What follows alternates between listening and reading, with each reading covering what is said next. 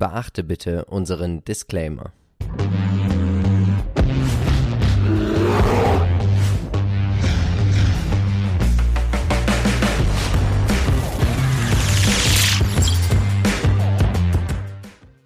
Hallo und herzlich willkommen zu einer neuen Folge des Aktienchecks. Wir sind Philipp und Marcel von Modern Value Investing. Und auch heute werden wir natürlich versuchen, dich mit aktiven Investmentideen dabei zu unterstützen, mehr Rendite zu erwirtschaften. Wenn auch du keine Investmentidee mehr verpassen möchtest, dann abonniere gerne unseren Kanal, aktiviere die Glocke und unterstütze uns auch sehr gern mit einer YouTube-Kanalmitgliedschaft. Marcel, ja. heute ist Ostern ja. und wir haben uns überlegt, dass wir heute auch andere Projekte unterstützen möchten, und dazu brauchen wir deine Hilfe. Wir werden für jeden Like und für jeden Kommentar werden wir 1 Cent spenden. An welches Projekt das gehen wird, erfährst du nächste Woche. Wenn du Vorschläge hast, schreib uns die auch gerne mal in die Kommentare. Marcel, unsere Community hat wieder hervorragend bei Facebook abgestimmt. Über welche fünf Unternehmen werden wir denn heute sprechen? Ja, heute soll es um Johnson Johnson gehen. Striker ist mit dabei, Fiverr, Visa und zum Schluss gibt es noch Coca-Cola. Aber wir sprechen heute über sechs Unternehmen, weil Depotrückblick Aktien-Podcast-Hörer wissen mehr. Ich habe in Zuora investiert und damit möchte ich jetzt erstmal anfangen. Ich möchte euch dieses Unternehmen vorstellen. Wir wünschen viel Spaß. Zuora ist ein cloud-basiertes Softwareunternehmen, das Abonnementabrechnung, Handels- und Finanzplattformen anbietet. Und Marcel, wenn du jetzt ein Geschäftsmodell hast und sagst, du möchtest hier einen Abonnementservice anbieten, dann kannst du diesen mit zu Aura einrichten. Also sie sind das Herzstück der Abonnementverwaltung und das finde ich persönlich ist ein Geschäftsmodell, was enorm Zukunft hat. Ich glaube, wir sind hier wirklich noch nicht mal in den Kinderschuhen. Also ich glaube, das Kind Abonnements wurde noch gar nicht wirklich gezeugt. Ich glaube, die Welt wird noch viel mehr in diese Subscription Economy hineinwachsen. Wie siehst du das denn? Ja, klingt auf jeden Fall sehr spannend. Man kann es ja jetzt schon beobachten, dass sehr viele Softwarefirmen oder auch mittlerweile ja auch ähm, ja, Produkt- oder auch Konsumgüter eben als anbieten, dass man auch mit einem Abo quasi äh, profitieren kann als Kunde natürlich auch, durch natürlich auch Skaleneffekte. Und wenn das Suora der Anbieter ist und das dann gut an oder einbinden kann in dieses ja. System der jeweiligen Anbieter, ist das natürlich ein Riesenvorteil. Was sind die aktuellen News? Und da sehen wir, also es gab auch bei den Motley Fools, gab es einen Artikel und die schreiben, Zuora wird vom Abo-Zeitalter profitieren und dieses Zeitalter hat noch gar nicht begonnen und ich gehe da auch tatsächlich mit. Wir sehen, trotz Pandemie haben sie es geschafft, bei den Quartalszahlen den Umsatz um 11% zu steigern und auch die Abo-Einnahmen sind um 17% gestiegen. Dazu hat man es geschafft, weitere 8% mehr Kunden zu gewinnen, die mehr als 100.000 Euro Volumen, in, also Vertragsvolumen generieren über Zora. Und die dollarbasierte Retention Rate betrug 100%, bedeutet, es ist ihnen auch kein Kunde abgesprungen. Und das ist doch erstmal wirklich tendenziell stark, oder? Genau, ist erstmal ein gutes Zeichen. Natürlich sind die Wachstumsraten jetzt nicht ultra hoch, muss man ja. auch da fairerweise dazu sagen. Aber, Aber ich glaube, das wird noch. Es könnte natürlich auch daran liegen, dass die Pandemie war und hier natürlich Umstellungen des Geschäftsmodells eigentlich denkbar ungünstig sind vom Zeitpunkt. Ja, aber wie gesagt, gut Ding will Weile haben. Ich glaube, dieses ganze Abo-Zeitalter wird noch kommen. Die Story stimmt. Ja, ich habe heute mal mitgebracht, nach der Umsatz- und Segmentverteilung auch noch die Kunden, die sie haben. Also bleibt auf jeden Fall dran. Wir sehen, 74,8% der Umsätze werden mit Abonnements erwirtschaftet.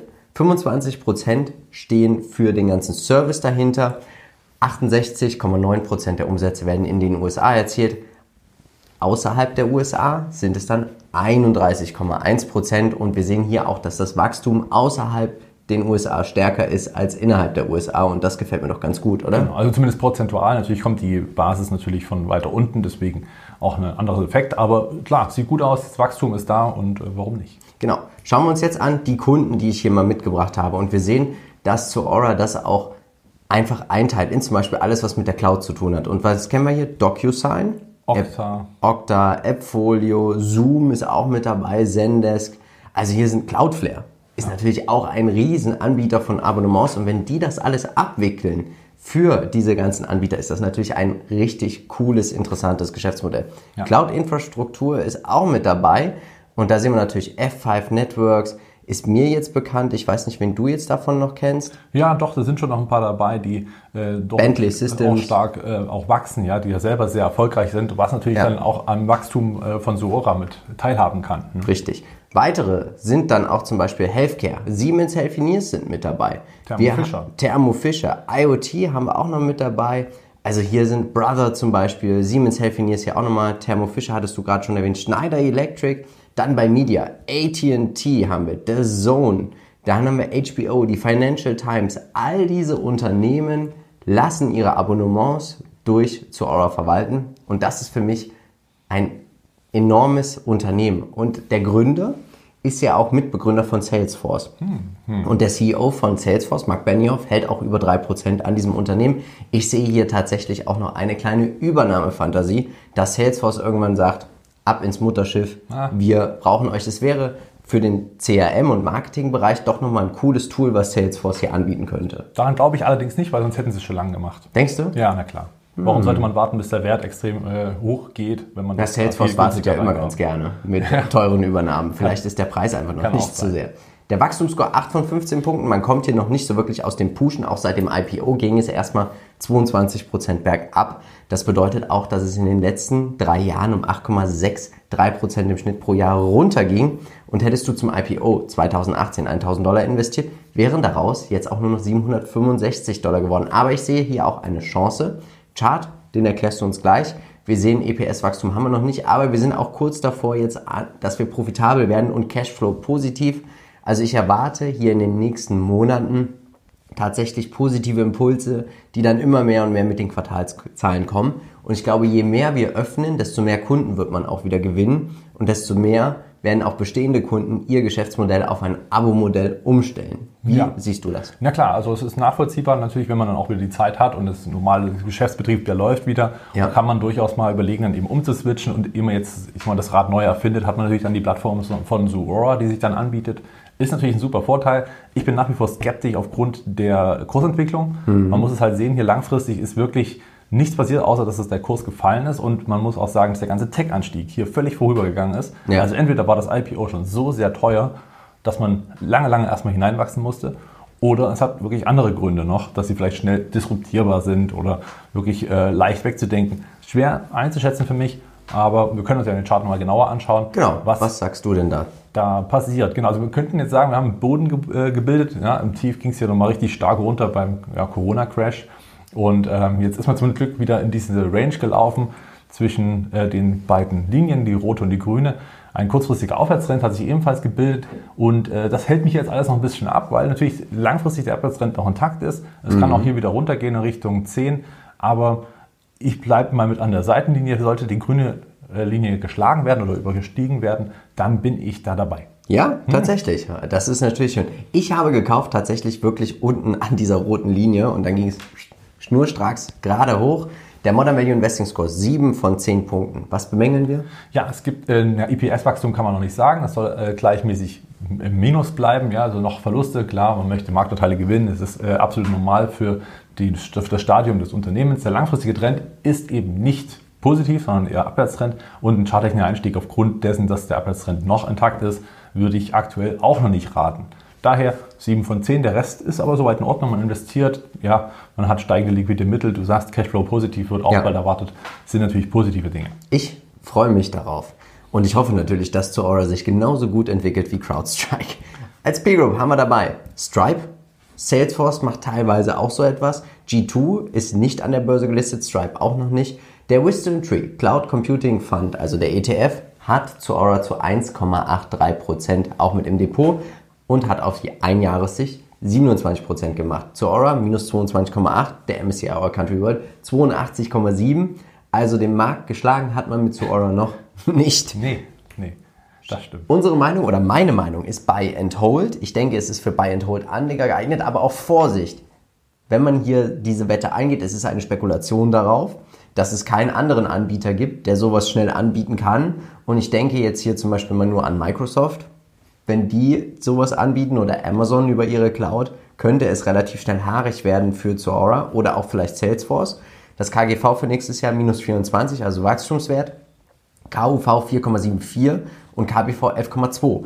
Und das ist das, was mich zum Einstieg auch bewegt hat. Ich finde einfach, das KUV ist nicht wirklich hoch für ein Unternehmen mit so viel Fantasie, die ich sehe. Ja, ja. also da bin ich bei dir, das stimmt. Mhm. Also die Story verspricht dir sehr, sehr viel mehr. Ja. Natürlich muss man sich immer die Frage stellen, warum Netflix und Disney Plus zum Beispiel ihre eigenen Modelle haben und offensichtlich nicht Kunde sind. Aber gut, das kann ja A noch werden, B, äh, vielleicht können sie es auch einfach besser, aber eben auch nicht für alle, sondern ja. eben als Dienstleistung kann das Duora besser ablegen. Für mich ist es aktuell, wer drin ist, Hold auf jeden Fall. Mhm. Ansonsten würde ich gerade nicht reingehen aus den benannten Gründen äh, im Chart. Sollte sich das Chart nicht aufhellen, wäre ich dabei. Vielleicht sehen wir dich ja auch bald schon beim nächsten Depot-Rückblick-Podcast. Genau. Wir haben natürlich wie immer gekauft bei unserem Werbepartner Just Trade und das schauen wir uns nochmal an. Ich habe heute über die App gekauft, also ganz einfach oder nicht heute, ich habe gekauft am 24.03.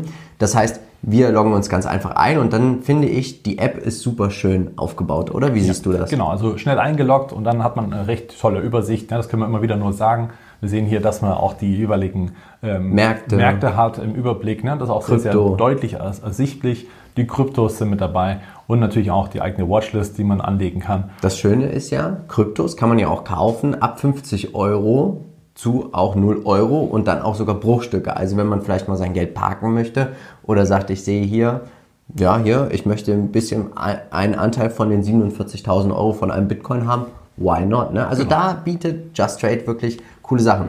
Als nächstes ging es dann weiter natürlich einfach unten auf Suche zu Aura eingegeben und dann sieht man natürlich als allererstes die Lang- und Schwarz-Exchange und Quotrix. Und bis jetzt war es immer so, dass ich den besseren Spread bei Quotrix bekommen hatte. Ich weiß nicht, wie es hm. dir dort geht. War mir äh, auch, war bei mir auch so, ja. Genau. Sobald man die Stückzahl eingibt, sieht man dann auch gleichzeitig den aktuellen Kurs und du siehst den aktuellen Spread, du siehst auch den ausgemachten Betrag, also was das insgesamt für dich bedeutet bei der Anzahl, die du kaufen möchtest. Dann kostenpflichtig kaufen, das habe ich dann direkt gemacht über Lang und Schwarz und das Schöne ist, die sind dann ja auch direkt, zack, im Depot, also nach Silgen jetzt zu Aura gekauft. Ich kann es jedem nur empfehlen, den Link dazu zu unserem Werbepartner Just Trade findest du auch in den Shownotes, Marcel. Wir sind begeisterte Kunden von Just ja, Trade, nach oder? wie vor. Es lässt sich super machen. Ja, das Geld ist schnell drauf und man kann sofort handeln. Es ist einfach über App und Web. Ja. Also da gibt es auch wirklich kaum oder, oder nichts, was mich jetzt, was, ich, was mir fehlt. Ja, das gefällt mir sehr gut. Genau. Was uns auch nicht fehlt, ist unser Aktienpodcast. Marcel, diese Woche, worum ging es? Ja, der Monat März ist vorbei. Das heißt, Depotrückblick. Wir haben also wieder mal reingeschaut, wie unsere Depots so verlaufen sind im letzten Monat. Was gab es Neues? Was war alt? Was musste raus? Welche Dividenden haben wir bekommen? Und es war meine Stunde. Es war mal wieder der Monat für Value-Aktien. Ich bin ja jahrelang hier immer diesen ganzen Tech-Werten hinterhergelaufen. Ja. Aber hört auf jeden Fall rein, weil mein Depot hat ordentlich Rendite gemacht den Monat. Oder? Das überraschen.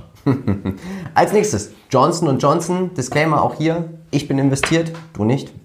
Johnson Johnson ist einer der weltweit führenden Hersteller von Gesundheitsprodukten, hatten wir erst vor kurzer Zeit. Und ich kann mich hier nur wiederholen, sie sind das Nestlé der Medizintechnik, Pharma und Konsumgüter. Sie haben eigentlich so alles drin, außer Wasser.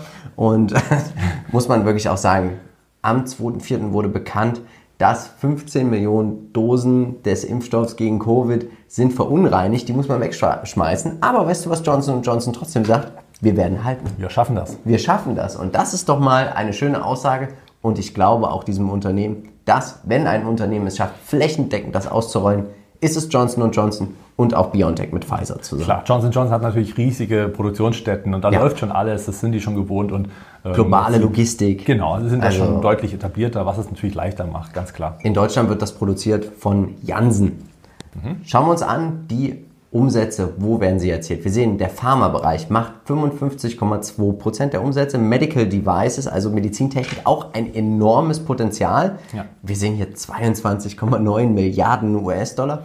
Warum ging es um 11,57% runter? Das ist der gleiche Effekt, was wir auch nachher sehen werden, werden bei Striker. Genau. Natürlich äh, waren die Intensivstationen besetzt und natürlich wurden viele Operationen nach hinten verschoben, die jetzt nicht unbedingt lebensnotwendig auf die Schnelle waren. Richtig. Und insofern ging es hier natürlich auch zurück. Consumer, 17% zum Beispiel Listerine, Pinatencreme. In den USA werden 52% der Umsätze erzielt, in Europa 23%, Asia Pacific und Afrika 18,3%. Der restliche, die restliche westliche Hemisphäre steht für 6,5% der Umsätze und das ist natürlich, wir haben hier ein MSCI World, oder? Genau, also ist schon breit diversifiziert. Bezogen ja. auf Pharma, dann Medizintechnik und Konsumgüter. cooles Unternehmen. Für mich persönlich ist es ein Basisinvestment der Qualitätsscore. Was sagst du dazu? Ja, 12 von 15 Punkten, da gibt nicht viel zu meckern. Natürlich haben wir hier im Umsatzwachstum jetzt nicht, es ist ein Dickschiff, ne? natürlich ist es jetzt keiner, der äh, um 10, 15 Prozent im Jahr wächst, ne? das ist logisch, aber wir haben eine solide Steigerung und wir sehen es auch in den letzten 10 Jahren gab es 10,5 Prozent. Das heißt, ohne wir hätten, Dividende. ohne Dividende, wir hätten den Markt schon locker so geschlagen und hätten sogar noch die Dividende bekommen. Rechnen und wir die im Schnitt drauf, 3%, sind wir sogar bei 13%. Und Genau. das läppert sich natürlich auf 10 Jahressicht mit den Dividendenerhöhungen. Genau, ja. Das äh, macht sich dann auf jeden Fall bemerkbar im Depot und Ja. hier ist Buy and Hold natürlich absolut ähm, ja, on vogue. Ja, auf jeden Fall. Ein Basisinvestment, wie ich finde. Was sagst du uns heute zum Chart? Ja, beim Chart würde ich aktuell sogar warten, bevor ich einsteige. Ähm, wobei natürlich hier immer jemand sagen könnte, Herr Johnson Johnson kaufen, liegen lassen, ne? alles schick. Ist richtig, wir haben hier erstmal eine Konsolidierung der Unterstützungszone äh, bei etwa 160 Dollar ist bereit. Also das heißt, der Rücksetzer kann, wird nochmal vor, äh, vonstatten gehen, jetzt auch wo Tech wieder ein bisschen steigt und Value ein Stück runterkommt. Aber das werden wir in der nächsten Woche sehen und wer dann rein will, der kann es theoretisch jetzt schon machen oder wartet er auf die grüne, auf die grüne äh, Unterstützungszone. Ansonsten langfristig wirklich intakter Aufwärtstrend, sehr, sehr. Man muss sich keine stark. Gedanken machen. Aber überhaupt nicht. Ja. Also auch gerade krisenfest. Ne? Also die Produkte werden auch in den Krisen nach wie vor genutzt, mal abgesehen jetzt von der Medizintechnik, die ja sicherlich hier und da mal verschoben werden kann. Ne? Ja. Aber das ist ja äh, häufig auch nur aufgeschoben und nicht aufgehoben. Richtig. Wir sehen unser Modern Value Investing Score 8 von 10 Punkten. Die Ausschüttungsquote ist ein bisschen höher als 50 Prozent, soll aber auch in den nächsten Jahren wieder runterkommen. Genau. Und der charttechnische Einstieg, du hast es gerade erwähnt. Genau, einen Ticken kann es noch runterfallen. Also es ist jetzt eher eine Null mit Sternchen, hätte auch eine 1 stehen können, weil letztendlich langfristiger Einstieg ist klar. Aber manchmal sind es ja auch ein paar Prozent, die man schon mitnehmen Klar. möchte. Und insofern kann man hier vielleicht noch 1, 2, 3, 4, 5 Handelstage warten. Also, man sagt ja immer, dass Markttiming nicht funktioniert. Ich denke tendenziell, man sollte schon ein bisschen mit darauf achten. Wie siehst du das denn? Ja, absolut. Vor allen Dingen, weil man ja auch hier, äh, wenn man es schon relativ deutlich im Chart auch erkennen kann oder Ja. es zumindest sich erkennen lassen kann, ja, wenn man es jetzt selber nicht sieht, dann hat man natürlich die Chance, einfach einen guten Einstieg zu finden. Auch für Buy-and-Hold-Investoren kann das eben Zinseszinseffekt schon eine Rolle spielen. Ja. Und wenn man gerade an einem bedenklichen Punkt einsteigt, was jetzt bei Johnson Johnson nicht der Fall wäre, aber es gibt auch andere Aktien, die gerade ein Ja. bisschen schwieriger dastehen, dann kann es sein, dass man hier natürlich erstmal richtig tief reingeht und natürlich auch eine lange Zeit braucht, um, den, um das Minus wieder aufzuholen, wo man hätte vielleicht auch einfach später kaufen können. Richtig. Als P-Group. Und da haben wir jetzt mitgebracht Bayer wegen Konsumgüter und Pharma, Pfizer auch Pharma und Konsumgüter und Procter Gamble auch wegen Konsumgüter. Und ich möchte damit einfach mal zeigen, was man eigentlich kaufen muss, um so etwas abzudecken, was Johnson Johnson mit einer Aktie im Depot bietet. Und sie sind auch sehr opportunistisch. Sie kaufen und verkaufen auch wieder Geschäfte. Also sie sind wirklich, sie achten auch viel auf Shareholder Value. Wir haben Aktienrückkäufe, wir haben steigende Dividenden. Und deswegen sind sie auch beim iShares ETF US Pharmaceuticals mit 23% dabei. Fast ein Viertel. Also unglaublich, ne? Der hat 39% in den letzten Jahren gemacht, Johnson Johnson in fünf Jahren 45,8 ohne Dividende, hat aber auch nicht den MSCI All Country World geschlagen. Aber ich glaube, wer etwas, und das gehen wir gleich weiter, wer etwas Ruhiges und Solides für sein Depot sucht, wo man vielleicht auch mal davon ausgeht, dass man nicht so stark fällt wie der Gesamtmarkt, für den, oder der kommt an Johnson Johnson nicht vorbei, oder? Zumindest sollte er nicht äh, vorbeikommen unbedingt, weil man kann Ja. das als Buy and Hold spielen und diese lange Story ist natürlich weiterhin intakt. Ja, wir haben einen demografischen Wandel, Ja. die Menschen werden mehr auf dieser Erde und äh, dann natürlich leider auch äh, kränker und insofern muss man natürlich hier und da auch immer wieder äh, ja, Lösungen finden, um diese Probleme zu beseitigen und da ist Johnson Johnson natürlich schnell mit dabei. Für mich sind solche Unternehmen auch immer wieder geeignet, um die Dividende zu reinvestieren, zum Beispiel über einen Aktiensparplan. Kommen wir als nächstes zu Striker. Disclaimer von, nicht von mir, sondern von Von mir natürlich. Ich bin investiert schon sehr, sehr lange mittlerweile. Ähm, ja, Striker, ne? Top-Unternehmen im Bereich Medizintechnik. Ähm, ja, geht los bei so einer kleinen Platte zur äh, Stützung von Knochenbrüchen oder Nachknochenbrüchen bis hin zur künstlichen Hüfte, bis hin natürlich auch zu den äh, jeweiligen Liegen, ja, die man haben kann und äh, wo man dann eben im Krankenhaus drauf liegt. Und natürlich auch noch andere Sachen, orthopädische Geräte. Also hier hat man doch einen recht starken Vertriebler und Produzenten. Wichtig ist, jetzt nicht abschalten, um direkt auf unsere Webseite zu gehen und Peter seine Analyse zu lesen. Den Link dazu gibt es natürlich in den Shownotes. Ganz am Ende vom Video kann man dann direkt draufgehen. Was sind die aktuellen News? Insider Monkey hat geschrieben, ist Striker a stock to buy or to sell?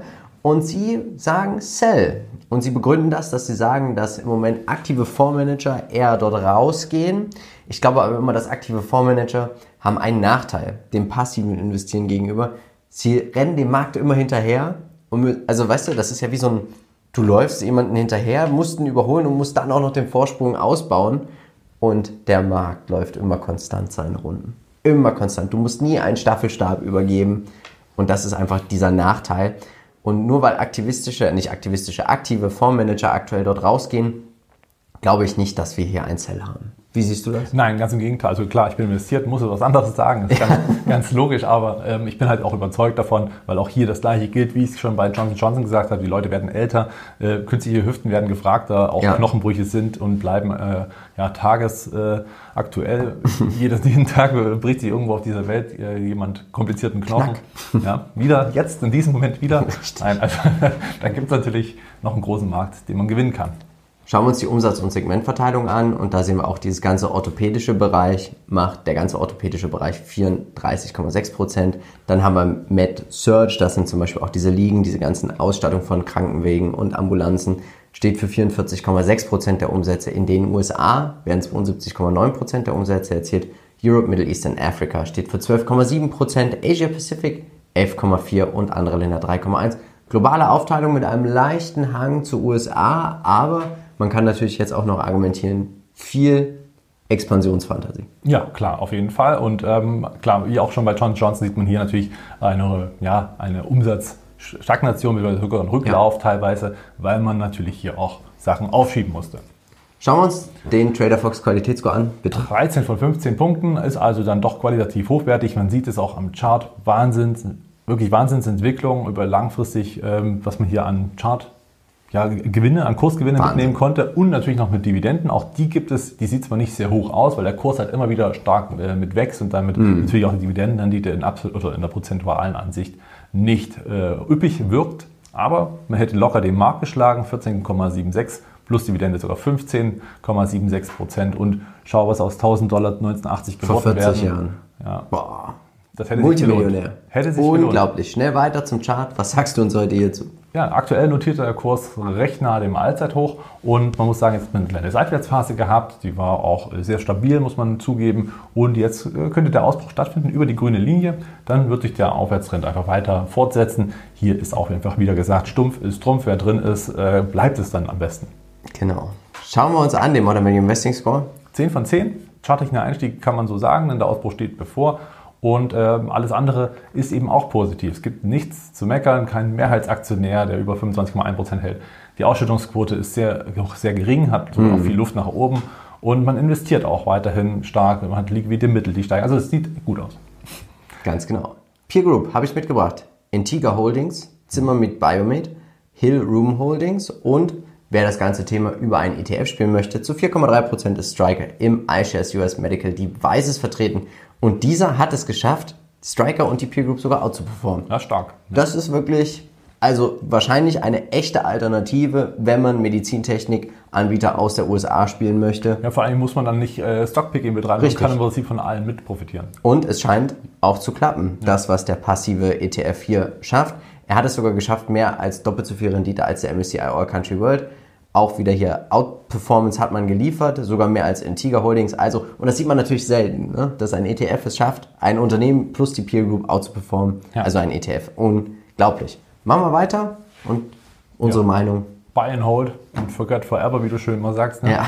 Ähm, so werde ich es zumindest machen. Ja? Das ist ein äh, Unternehmen, was ich auch gar nicht so richtig verfolge. Also im Depot liegt es da und läuft einfach und und das sollte jeder drum. machen. Das macht eigentlich Spaß, weil das sind so Werte wie ja. auch Paychecks zum Beispiel, die vergesse ich dann irgendwie einfach. Ja, ist, und dann guckt man auf einmal hoch, ja. schon wieder haben sie 5% im Monat ja. gemacht. Unglaublich schön. Fiverr. Wir beide sind Kunden von Fiverr, weil hier unser Logo wurde über Fiverr erstellt und auch das Intro von unserem Aktiencheck wurde auch dank Fiverr erstellt. Also man findet Freelancer und Freiberufler auf dieser Plattform verschiedene Sprachen, ziemlich cool, oder? Ja, absolut. Vor allem, weil das Geschäftsmodell es natürlich ermöglicht, dass auch äh, Künstler, die, ich sag mal, irgendwo was, irgendeine Passion haben, irgendeine kreative Ader, dass die natürlich ihre, ihre Talente auch einfach in, ähm, ja, monetarisieren können. Richtig. Das ist ein Riesenvorteil. Und das weltweit. Weil es natürlich, genau, weltweit und eben auch digital. Und das ja. Schöne ist, dass man jetzt, ich sag mal, relativ leicht zugänglich auch Experten findet ohne jetzt selber das Rad wieder neu erfinden zu müssen. Richtig. Das große Problem, was Seeking Alpha auch sieht, ist, wir sind hier sehr hoch bewertet, aber wir haben ein exzellentes Geschäftsmodell und diesem kann man einfach nur zustimmen, oder? Ja, absolut. Also es ist, es ist eine Erleichterung für eigentlich alle Teilnehmer. Richtig. Schauen wir uns an, die Umsatz- und Segmentverteilung. 100% werden über diesen Online-Marketplace erzielt in den USA, 53% der Umsätze Europa, 25,5%, Asia Pacific 12%, Rest der Welt 8,3% und Israel, das Unternehmen kommt ja auch aus Israel, 1%, aber es sieht hier schon fast aus wie ein MSCI World. Ja, und die Wachstumsraten, das Delta, natürlich Ja. Riesenprofiteur der Corona-Krise. Auf jeden Fall. Und das muss man hier einfach mal noch mit erwähnen. Ja. Das sind ja wirklich wahnsinnige Wachstumszahlen. Schauen wir uns den Trader Fox Wachstumsscore an. 8 von 15 Punkten. EPS-Wachstum wird hier noch enorm bemängelt. Die Performance der letzten drei Monate, da sagst du gleich nochmal was. Aber Performance der letzten zwei Jahre im Schnitt 161 Prozent. Also abseits von allen Scores, von allen Behauptungen von der Presse oder von Hund, das Unternehmen hat den Markt outperformed und jeden Investor kräftig belohnt. Hättest du im Jahr 2019 1000 Dollar investiert, wären daraus auch schon 5642 Dollar geworden. Also, was will man eigentlich mehr? Marcel, der Chart, sieht das so schlimm aus? Nein, also klar, charttechnisch ging es jetzt auch in dem Tech-Rücksetzer insgesamt natürlich zurück. Das ist auch völlig in Ordnung. Und jetzt muss man halt sagen, dass man diesen kurzfristigen Abwärtstrend verlassen hat. Der Ausbruch ist schon stattgefunden. Diese, ja, diese grüne Kaufzone, die kann man oder hätte man schon nutzen können, beziehungsweise vielleicht fällt es auch nochmal in die Richtung. Ansonsten äh, geht es relativ schnell, wenn alles stimmt und ich sag mal, der übergeordnete Markt jetzt auch nichts anderes spielt und die, die, die Anleihenrenditen jetzt nicht extrem äh, ins Orbitante weiter steigen, dann können wir hier relativ schnell auch wieder ein Allzeithoch sehen. Und ähm, natürlich ist das Unternehmen hoch bewertet, aber die Wachstumsraten geben dem Ganzen recht. Natürlich muss man auch hier mal mit, mit einem Rücksetzer trotzdem noch rechnen. Der Trend kann brechen, aber aktuell sieht es eigentlich gut aus. Okay. Schauen wir uns den Score an. 10 von 10 Punkten. Genau. Es gibt nichts zu bemängeln. Wir haben ja ein stark wachsendes Unternehmen und über 160% Rendite im Jahr im Schnitt. Genau. Natürlich muss es nicht heißen, dass die nächsten Jahre auch wieder 160 Prozent, Nee. das ist sehr unwahrscheinlich. Aber ähm, klar, IPS ist noch negativ, ja, es sind also noch keine Gewinne, aber diese werden sukzessive ins Plus drehen jetzt die kommenden äh, Jahre. Deswegen. Meistens ist es dann ja so, dass die Unternehmen anfangen, in diese Bewertung hineinzuwachsen. Genau, das kann auch mal mit einer Seitwärtsphase vollzogen werden. Richtig. Als Peer Group haben wir mitgebracht Upwork. Upwork hat es geschafft, seit 2018 119% zuzulegen. People per Hour, Freelancer. Ich habe keinen ETF gefunden, der Fiverr so mit drin hat, dass es eine nennenswerte Größe hat. Also wenn du einen kennst, schreib uns diesen gerne in die Kommentare. Man hat es geschafft, den MSCI All Country World ja, deutlich dezent. out zu performen. Ganz dezent aus. Und äh, Upwork, hast du die nicht auch im Depot? Ja, als deine Position äh, habe ich Upwork drin. Das, ähm, Aber ist eigentlich im Grunde genommen das gleiche wie Fiverr, oder? Äh, Ja, genau. Ich glaube, hat noch ein paar mehr oder noch ein paar Spezifikationen, dass sie noch ein bisschen mehr anbieten in der Breite, aber im Prinzip äh, ähnliches Geschäftsmodell. Ja. Okay. Unsere Meinung. Buy and Hold. Bei Fiverr macht man, glaube ich, erstmal so lange nichts falsch. Natürlich schadet es auch nie, Gewinne mitzunehmen. Das Ja. darf man vielleicht an dieser Stelle nicht vergessen. Denn, na klar, sind die Bewertungskennzahlen hoch. Das KUV mit 16,4 ist selbst für ein Wachstumsunternehmen extremst üppig. Das Man kann- sagen. ja immer bei 100 oder 200 Prozent ja immer mal überlegen, bei 100 Prozent seinen Einsatz rauszunehmen, heißt die Hälfte, oder bei 200 Prozent sogar nur noch ein Drittel rauszunehmen, sein Investment und den Rest einfach laufen zu lassen. Ich glaube, jeder, der hier investiert, der muss natürlich auch wissen, es ist ein spekulatives Investment. Wir haben eine sehr hohe Bewertung, wir haben eine exorbitant hohe Bewertung, wir haben eine Kursperformance in den letzten Jahren von über 500 Prozent und dass das so weitergeht. Ja, ist schwierig. Wäre schwer Schwierig. zu sagen. Natürlich muss das äh, Investment Case weiterhin stimmen. Also wer, wer sich das erklären kann, sagt, das ist äh, für mich ist die Story perfekt. Ich glaube, Ja. hier wird noch ganz viel passieren. Halten, alles gut. Ansonsten natürlich immer kritisch hinterfragen, ob das Investment Case nach wie vor intakt ist. Genau, gern natürlich auch wie immer bei uns in den Kommentaren diskutieren. Ihr wisst, heute gibt es je Kommentar 1 Cent und für jeden Like gibt es auch noch 1 Cent. Macht uns arm. Richtig. Visa, auch hier Disclaimer, du und Du. ich, Ja. wir sind beide investiert und ich glaube, dieses Unternehmen, ja, also ich kann mir kein Szenario aktuell vorstellen, wo da Visa bei mir aus dem Depot fliegt. Ja, das äh, geht mir genauso. Also es ist auch so einer stumpf ist Trumpf drin bleiben. Es gibt so viele Punkte, die dann noch zu Wachstum führen Ja. werden. Zahlungskarten, naja, das ist ja nicht nur das. Aber ja, das ganze Netzwerk ja auch Genau, noch die profitieren ja dahinter. bei allen Zahlungen. Und das muss man überlegen, eigentlich ist es ja ein riesen Reopening-Profiteur. Ja. Denn gerade da ging es ja sogar einen Ticken zurück. Touristik nicht, Hotellerie nicht, äh, Gastro nicht. Da wurde ja. nichts gezahlt. Das heißt, hier sind natürlich die Umsätze runtergegangen. Und das wird natürlich alles wieder alte Niveaus erreichen. Und zudem, das, was im Online-Geschäft gewachsen ist, das kommt ja noch oben drauf. Also unglaublich. Ich sehe viele Chancen. Wir sehen die aktuellen Nachrichten. Am 31.03. wurde bekannt, dass Crypto.com hat eine Visa-Kreditkarte, wo man einfach auch mit Kryptos bezahlen kann sozusagen. Und da sind die Ausgaben um 55% je Nutzer gestiegen und die Online-Ausgaben sind um 117% gestiegen. Also viele Leute, ich habe letztens auch mal so eine Krypto-Kreditkarte gesehen ähm, beim Bäcker. mit so einer Kryptokarte bezahlt. Unglaublich. Wir sehen, 50% der Umsätze werden mit diesem ganzen Daten, Datentransfer, Weiterleitung der Zahlung erzielt. Dann der Service dahinter steht für 44,9%. Internationale Transaktionen sind natürlich auch hier mit dabei, stellen aber 28,8% der Umsätze. International werden 53,7% der Umsätze erzielt und in den USA werden 46,3 Prozent. Also auch hier wieder eine schöne globale Diversifikation. Das stimmt. Und hier wieder die Rückgänge natürlich aufgrund der Krise, weil ja. eben, wie gesagt, die bestimmten Branchen und Sektoren keinen Umsatz bringen konnten, weil sie eben teils, größtenteils geschlossen waren. Richtig. Der TraderFox Qualitätsscore 15 von 15 Punkten. Es gibt nichts zu bemängeln. Durchschnittsperformance der letzten 10 Jahre fast 30 Prozent. Und ich habe dieses Unternehmen damals gekauft. Also es ist, glaube ich, mit einer meiner längsten Aktien im Depot, die ich am längsten halte. Ich habe bei exakt 100 Euro gekauft. Mhm.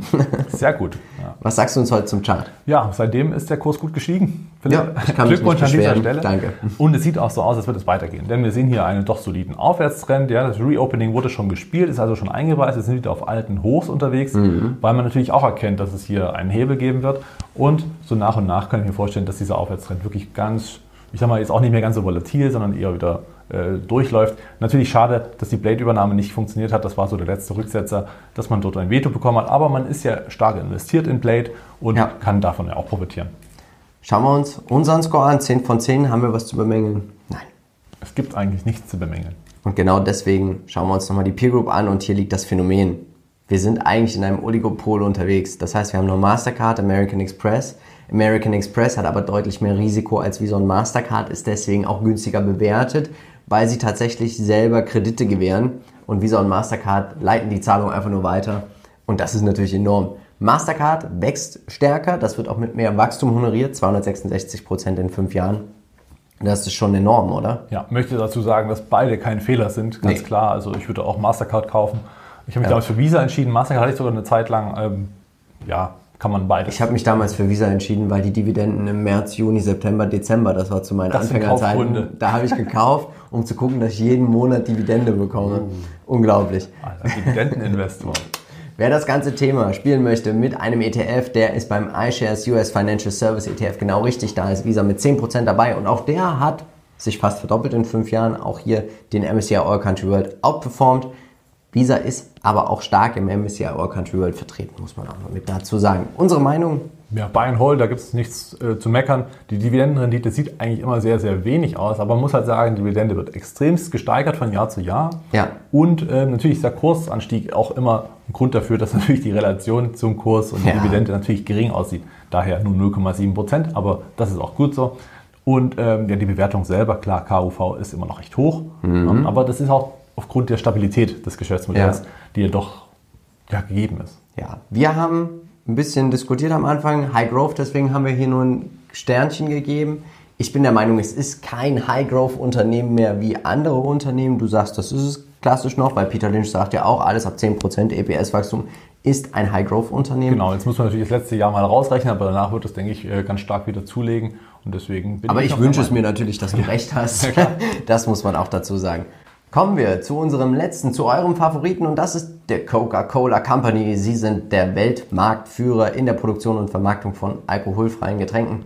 Coca-Cola, weitere Marken sind natürlich auch Bio, also Sprite, Fanta, alles mit dabei, was das Herz begehrt. Wir sind beide nicht investiert und wir sehen auch die aktuellen News. Coca-Cola ist ja gerade dabei, sich von seinen Produktionsstätten zu lösen, also möchte eigentlich nur noch den Sirup verkaufen und dass die Abfüller ja ihre Anlagen selbstständig auch als Unternehmer betreiben oder eine große Holding da vielleicht draus machen. Und man sieht Potenzial für 6 Milliarden US-Dollar in Afrika. Also ist auch hier mal überlegen, ob man das jetzt verkaufen sollte oder nicht. Man sieht aber, und da muss man auch mal sagen, das ist nicht neu, was Coca-Cola da macht. Coca-Cola macht das tendenziell immer, sie verkaufen ihre Abfüllanlagen, dann kaufen sie die wieder, dann wird wieder optimiert, dann wird wieder verkauft und das ist immer so ein Auf und Ab und das sieht man auch ganz gut bei Umsätzen und Gewinnen. Die Umsätze gehen dann natürlich hoch, wenn man wieder viele Abfüller hat, dann geht es wieder runter und hoch und runter und das passiert so eigentlich immer und das sehen wir auch hier, es wird natürlich tendenziell immer weniger, weil die Finished Products, das ist natürlich das, was man verkauft mit den Abfüllern zusammen, 43,7% minus 13,93%. Das Konzentrat, da sind die Margen tendenziell einfach ein bisschen höher. Ja, aber man muss natürlich auch hier wieder sagen, ist natürlich Corona-Krise geschuldet. Ne? Ja. Gaststätten zu, das sind ja große Abnehmer, ja. Hotellerie, wo überall natürlich auch Coca-Cola mit ausgeschenkt wird. Da ist man eigentlich ganz gut weggekommen und man hat sogar Wachstum hingelegt in Nordamerika mit 0,52% aber Nordamerika, also Kanada steht nur für 0,6% der Umsätze. Die Kanadier hatten einfach ziemlich Durst. Ja. In den USA werden 34,2% der Umsätze erzielt, global gesehen 25%. Davon ausgenommen sind jetzt Europe, Middle East und Africa, das steht für 16,8%, Asia Pacific 12,8%, Lateinamerika 10,6% und ja, Corporate ist dann auch nochmal, wenn man ein bisschen direkt auch noch mit Firmen, die beliefert, aber es ist doch ein global aufgestellter Champion. Das schon, ja. Es ist ein defensiver Wert, der hier ja. sehr breit diversifiziert auf der ganzen Welt. Jeder kennt diese Marke. Es ist eine starke Marke. Es ist eine sehr starke Marke, eine beliebte Marke. Natürlich ähm, ist man dem auch bewusst, dass die Produkte nicht die gesündesten sind, wobei man auch hier natürlich vollziehen Coke möchte. Zero, ja, Coke Light. Ja, mega gesund. Gibt auf jeden Fall Gas. Und ähm, trotzdem versucht man natürlich, sich immer wieder mal in solche Nischen äh, zu bewegen mit Tee, wo es dann biotechnisch ja. wird. Und naja, warum nicht? Wir sehen, der Trader Fox Score, und wir haben kein Wachstum und kein Qualitätsscore genommen, wir haben Dividendenscore genommen. Das Unternehmen ist meines Erachtens nach Dividendenwert. Das sehen wir hier auch beim Chart und wir sehen die Durchschnittsperformance der letzten zehn Jahre. Autsch! 4,5% ist für mich eigentlich schon. Plus die Dividendenrendite also, ist immer bei knapp 7, aber es, ist, aber es ist eigentlich zu wenig ja. für, für den Anspruch, den wir haben. Zieh mal noch 2% Inflation ab, ja. dann bist du bei 2,5%. Ja, das stimmt. Nee, also das sollte man natürlich auf dem Schirm haben, aber für Defensivanleger, Dividendenanleger ist es natürlich super geeignet, das werden wir auch gleich nochmal sehen. Aber ja. hier sieht man natürlich jetzt in den letzten Jahren nicht wahnsinnig. Und dann muss man sagen, der Gesundheitstrend nimmt und nimmt immer weiter Fahrt auf. Ja, also es ist schon mhm. so, dass die Leute immer mehr darauf achten. Und natürlich weiß man, es ist ein Genussmittel, eine Cola. Ja, man schafft es auch immer wieder, die die, die, die, Flaschen, die man verkauft, etwas kleiner zu gestalten und ja. die Preise dadurch natürlich künstlich zu erhöhen. Das ist natürlich auch eine Art Kunst. Aber, Packaging. Genau, aber irgendwann ist das vielleicht auch mal ein bisschen ausgeschöpft. Dann ist die Frage, wie geht es weiter? Mir persönlich gefällt so ein bisschen der Investment Case dahinter nicht so sehr, nee. weil ich vom Wachstum her nicht überzeugt bin. Der Börsenwert ist halt auch schon über 200 Milliarden Dollar. Wir haben ja ein wirkliches Dickschiff. Ich spiele ja Coca-Cola mit Silgen. Ja. Weil Sie machen ja die Verpackungen dafür. Was sagst du uns heute zum Chart? Ja, beim Chart muss man sagen, langfristig insgesamt stimmt es ja trotzdem, weil die, die, der Aufwärtstrend ist ja intakt. Mhm. Seit dem Corona-Tief, was natürlich berechtigter Abverkauf war, hätte man natürlich eine gute Chance gehabt, als Dividendeninvestor reinzukommen. Dann hat man eben jetzt ich sag mal, eine recht stabile Aufwärtsbewegung gesehen. Und man muss sagen, ähm, der Coca-Cola-Chart oder Kurs der ist sehr verliebt in diese Trendlinie, zumindest die Unterkante des äh, mittelfristigen Aufwärtstrends. Denn immer wieder geht es zurück und deswegen auch hier der rote Pfeil. Es wird nochmal den Rücksetzer geben. Das hat er eben jetzt länger gemacht und das ist auch ganz äh, normal in diesem Aufwärtstrend. Also ich würde jetzt, wenn ich jetzt überzeugt wäre, würde ich jetzt gerade nicht kaufen. Ich würde warten, bis der Kurs die orange Linie besucht. Vielen Dank dafür. Ja. Der Modern Value Investing Score. Oh.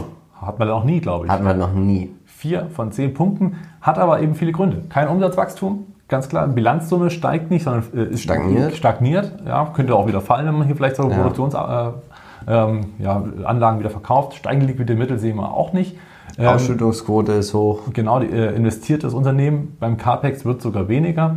Ja. Und ähm, ja, mehr als Aktionär ist nicht vorhanden, das ist schon mal gut. Langfristiger Trend, insgesamt muss man sagen, Aufwärtstrend, das passt. Aber wie gesagt, einsteigen würde ich jetzt aktuell auch nicht. Deswegen Richtig. 4 von 10 Punkten. Und wichtig ist, Warren Buffett hätte Coca-Cola auch verkauft, aber er hat sehr teuer eingekauft. Und dann ging es auch erstmal runter mit Coca-Cola und er hat dann einfach im Moment keine Chance gesehen, da eine positive Rendite rauszuziehen. Und dann hat er sich gesagt, komm, ich lasse es liegen. Aber er ist auch jetzt nicht so der Coca-Cola überzeugte Investor, wie viele immer denken. Das sollte man hier beachten. Als Peer Group, und das gefällt mir deutlich besser, ist die PepsiCo, weil da gibt es natürlich noch, noch die Snacks mit dazu. Man ist mit SodaStream einfach, finde ich persönlich, viel stärker aufgestellt. Ein Unternehmen, was ich gar nicht auf dem Schirm hatte, ist die Dr. Pepper Snapple Group. Mhm. 127% in fünf Jahren, deutliche Outperformance gegenüber dem Markt. Coca-Cola und Pepsi-Cola sollte man sich auf jeden Fall nochmal anschauen, bevor man hier investieren möchte. Wer das ganze Thema über einen ETF spielen möchte, der findet zu 11,34% Coca-Cola im iShares Developed US Consumer Stables und der hat in einem Jahr, ist auch erst seit einem Jahr aufgelegt, 10,95% geschafft. Immerhin. Ja. MSCI All Country World 82,7 hat es geschafft. Coca-Cola, PepsiCo also auch outzuperformen. Dr. Pepper Snapple Group würde ich mir tatsächlich mal anschauen. Na klar, warum nicht? Ja, ist äh, noch gar nicht so sehr bekannt, aber Dr. Richtig. Pepper äh, als, Coca äh, als Cola, äh, ja, weiß ich nicht mehr. Hast du, hast du noch nie glaube ich, Ehrlich? Ich weiß es nicht. Oh, das müssen wir mal organisieren. Unsere Meinung.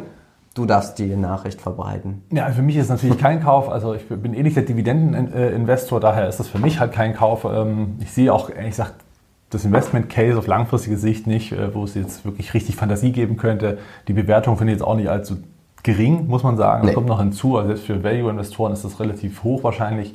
Also Aber die brauchen müssen ganz lange warten mit dem KGV, dass das hier wirklich attraktiv wird. Es ist natürlich auch eine Spekulation darauf, dass dieses Verkaufen der Füllanlagen, Wiederkaufen, Verkaufen, dass das immer auch so weitergeht.